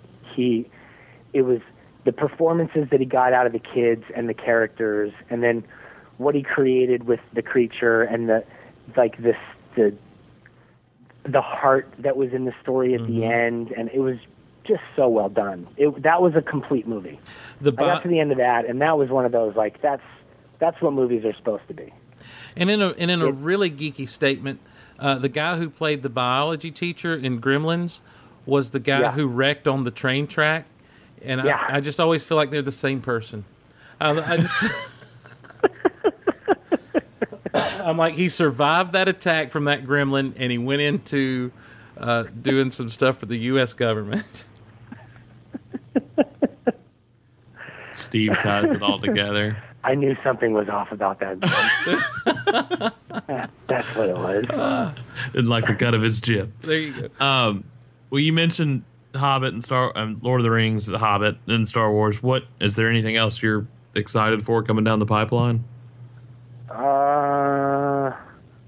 Yeah, uh, your baby, I guess, but yeah, yeah, kind of.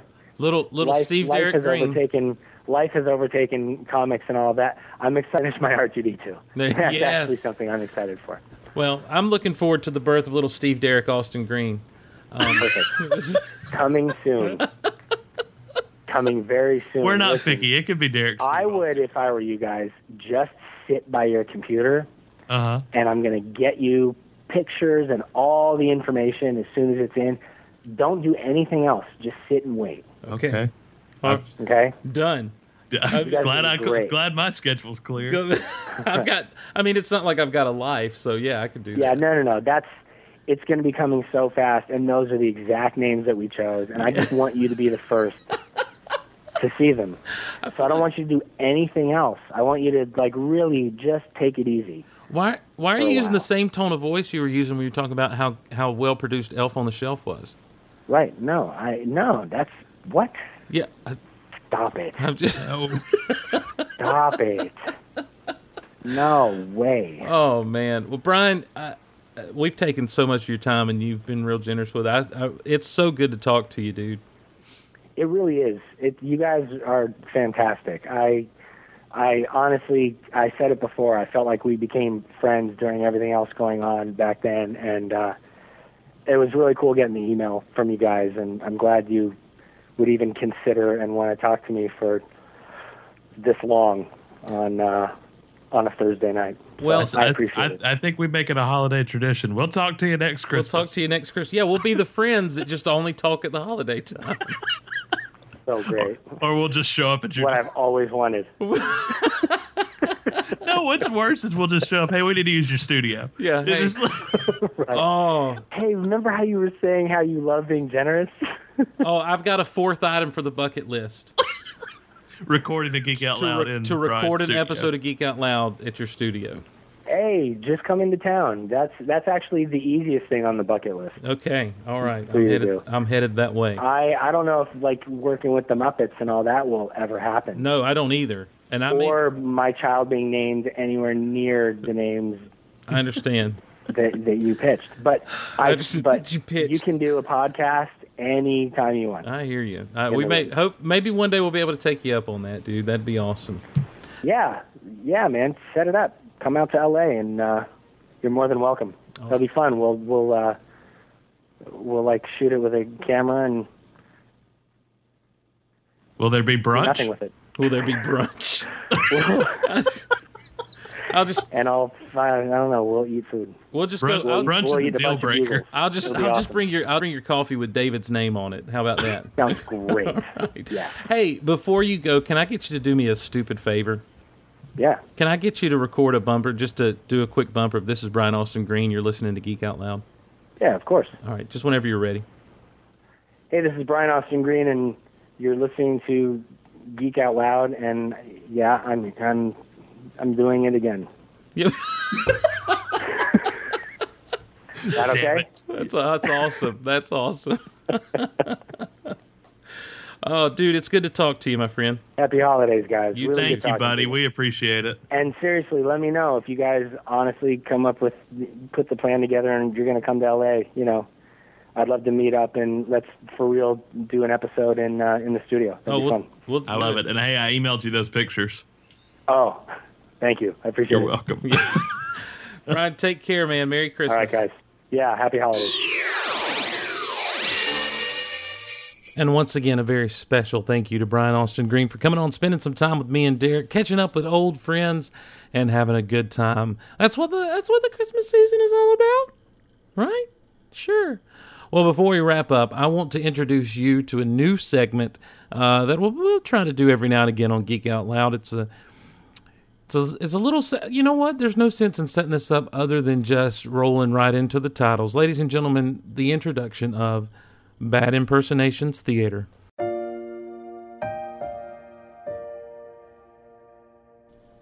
And now Geek Out Loud presents a bad impersonation theater reading of Twas the Night Before Christmas. With characters Captain Jean Luc Picard, Bob Dylan, Crispin Glover, Bane, and Cobra Commander. Come, number one. Come sit here with me as I tell you a Christmas story. 'Twas the night before Christmas, when all through the house not a creature was stirring, not even a mouse. But it was here, number one. It was here! Sorry. The stockings were hung by the chimney with care, in hopes that St. Nicholas soon would be there. He will be here, number one. He will be here! Sorry. The children were nestled all snug in their beds, while visions of sugar plums danced in their heads. Sugar plums? Really, children? Darth Vader breathing, Darth Vader breathing. And Mamma in her kerchief, and I in my cap, had just settled our brains for a long winter's nap.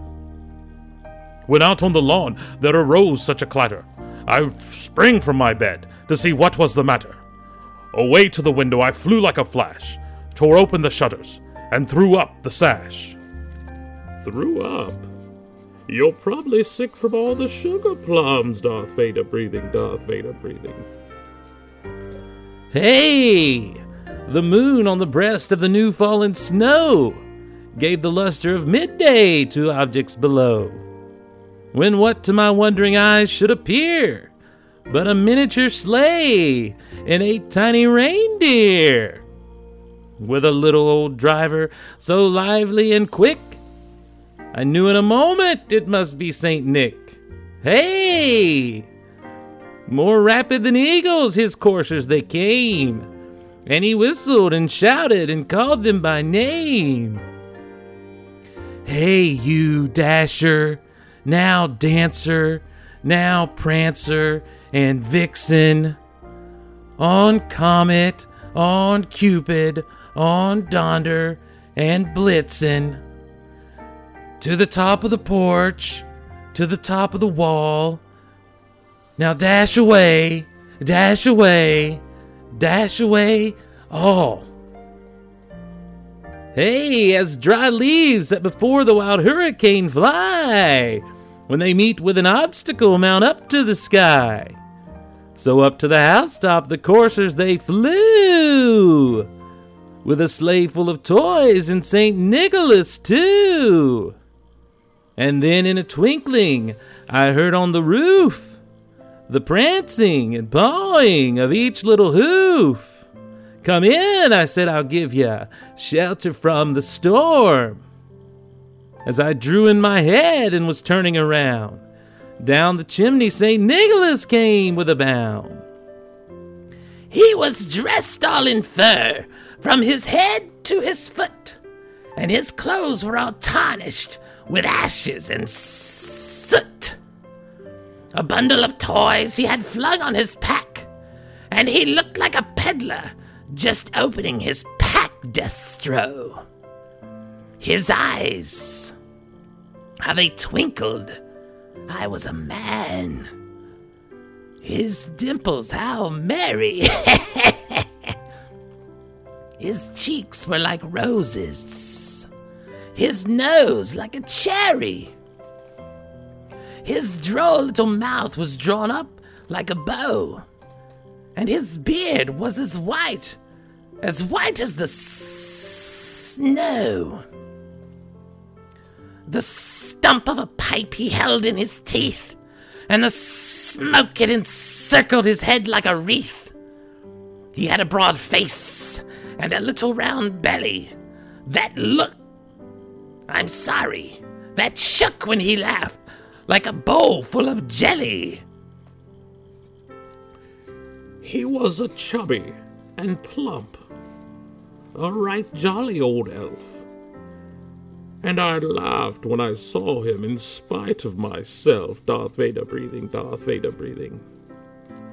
A wink of his eye and a twist of his head soon gave me to know I had nothing to dread. When I have something to dread, then you have my permission to have Christmas? He spoke not a word, but went straight to his work, Gotham. And he filled all the stockings and turned with a jerk, Darth Vader breathing, Darth Vader breathing. And laying a finger aside of his nose, and giving a nod up the chimney he rose. He sprang to his sleigh and to his team gave a whistle. And away they all flew like the down of a thistle, Darth Vader breathing, Darth Vader breathing. But I heard him exclaim ere he drove out of sight. Happy Christmas to all, and to all a good night. Darth Vader breathing, Darth Vader breathing. And with that, we wrap up this special Christmas edition of Geek Out Loud. From myself, from Derek, we wish you Merry Christmas. We hope to hear from you in 2014 as we approach the new year. You can get in touch with us by emailing us at geekoutonline at gmail.com, geekoutonline at gmail.com. We're on the Twitter, twitter.com slash geekoutloud, twitter.com slash geekoutloud. And uh, we're on the Facebook, facebook.com slash geekoutloud, facebook.com slash geek out loud. Don't forget to head over to iTunes. If you're not subscribed on iTunes, great way to catch all of the podcasts we do from Geek Out Loud, Know What I'm Saying, Mark Out Loud, Steve's Star Wars Corner. And hey, leave us a review. We've got a little over 200 reviews. The more reviews we get, the more exposure we get. And the more exposure we get, uh, the more people know about us and get to kind of join in on the fun that we're having here on your safe place to geek out. We're also a proud, proud part of the Shot Glass Digital Radio Network. You can find it at shotglassdigitalradio.com. And there are some great shows over that way. Techno Retro Dads, Fictional Frontiers, Black Hawk Talks for all you hockey fans, Bond Cast for the James Bond fan in us all, and of course the flagship show with Jimmy, uh, Jimmy Mac and Jason Swank, Rebel Force Radio, and they've got a ton of great Star Wars themed content uh, through the Rebel Force radio feed. So head over to shotglassdigital.com and check it out. A lot of interesting, exciting stuff coming up for this show and others in 2014 so make sure you you hang with us. But from from my heart of hearts ladies and gentlemen i really do. I hope you have a great christmas and a happy new year and that you are able to spend the season with friends and family and loved ones. And hopefully this has brought you a smile a little bit of joy and if not um, try us next time. We'll try to do better. So for derek russell i'm steve glosson thanks for joining us. We'll see you next time on Geek Out Loud.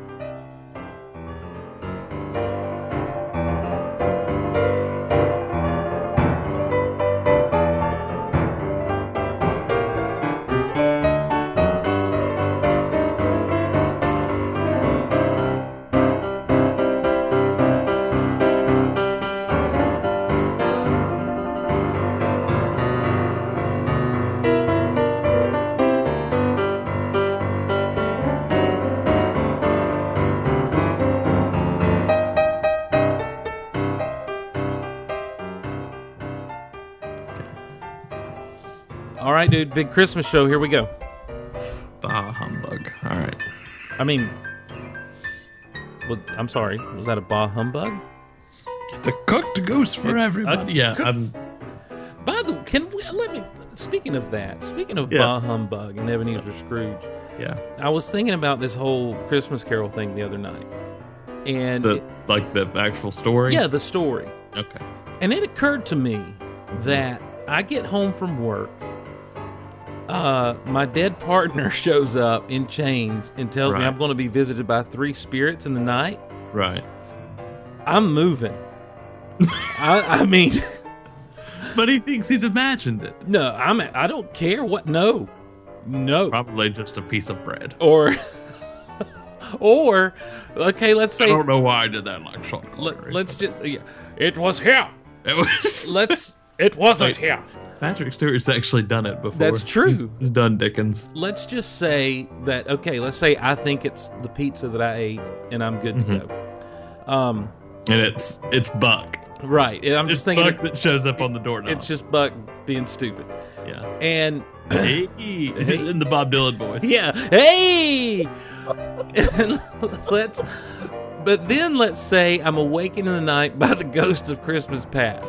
Right. And he's like, I'm the ghost of Christmas past. I'm like, no, you're not. And I'm out. I'm gone. You don't think they're just gonna follow you? He's like, come with me and see your past. I'm like, nope, I'm out. Did you see the Jim Carrey one? Uh, no, Jim Carrey. I never did one? either. The animated one Oh, yeah, yeah, yeah. No, I from never. like 08 or 09. was that a TV thingy? No, it was a movie. I think Oh. Robert Zemeckis directed it. I didn't. I don't guess I saw that. It was all stop motion, like Polar Express. Oh, well, Polar was Polar Express stop motion or motion capture? Motion capture. Yeah, stop motion is like claymation. Yeah, I know. I know. And this is why I hate Christmas, being corrected. Oh, I'm sorry, I didn't realize you could get corrected on Christmas all the time. You would keep a straight face. Okay, we'll start over now. I was just, My dead partner shows up at my door. I'm moving. I'm out. Screw that. See ya.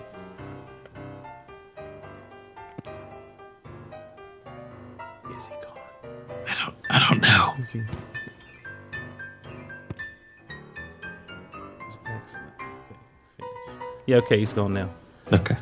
Oh man, well that you didn't talk. I was so nervous. You why didn't you talk? I don't know. Every time I started to talk, you said something else, and I just kind of backed to my corner. Well, I wasn't trying to take up. No, I know you didn't. It was just like I- like you would say, like I could tell you were waiting on me, and I would my my voice would crack, and I'd be like hi, and then you would just you would do it so beautifully, and I was like, Steve's got this. I'm just gonna sit over here and listen. He wants us to come record in the studio. He wants. Us. I don't want to say he wants us to, but He's gonna. He's gonna. what you got to plan a trip for us to L.A. Uh, I I mean, I kind of think we have to now. Uh, I think it's imperative. I think it's one of those things. So, um, all right, let me stop this recording.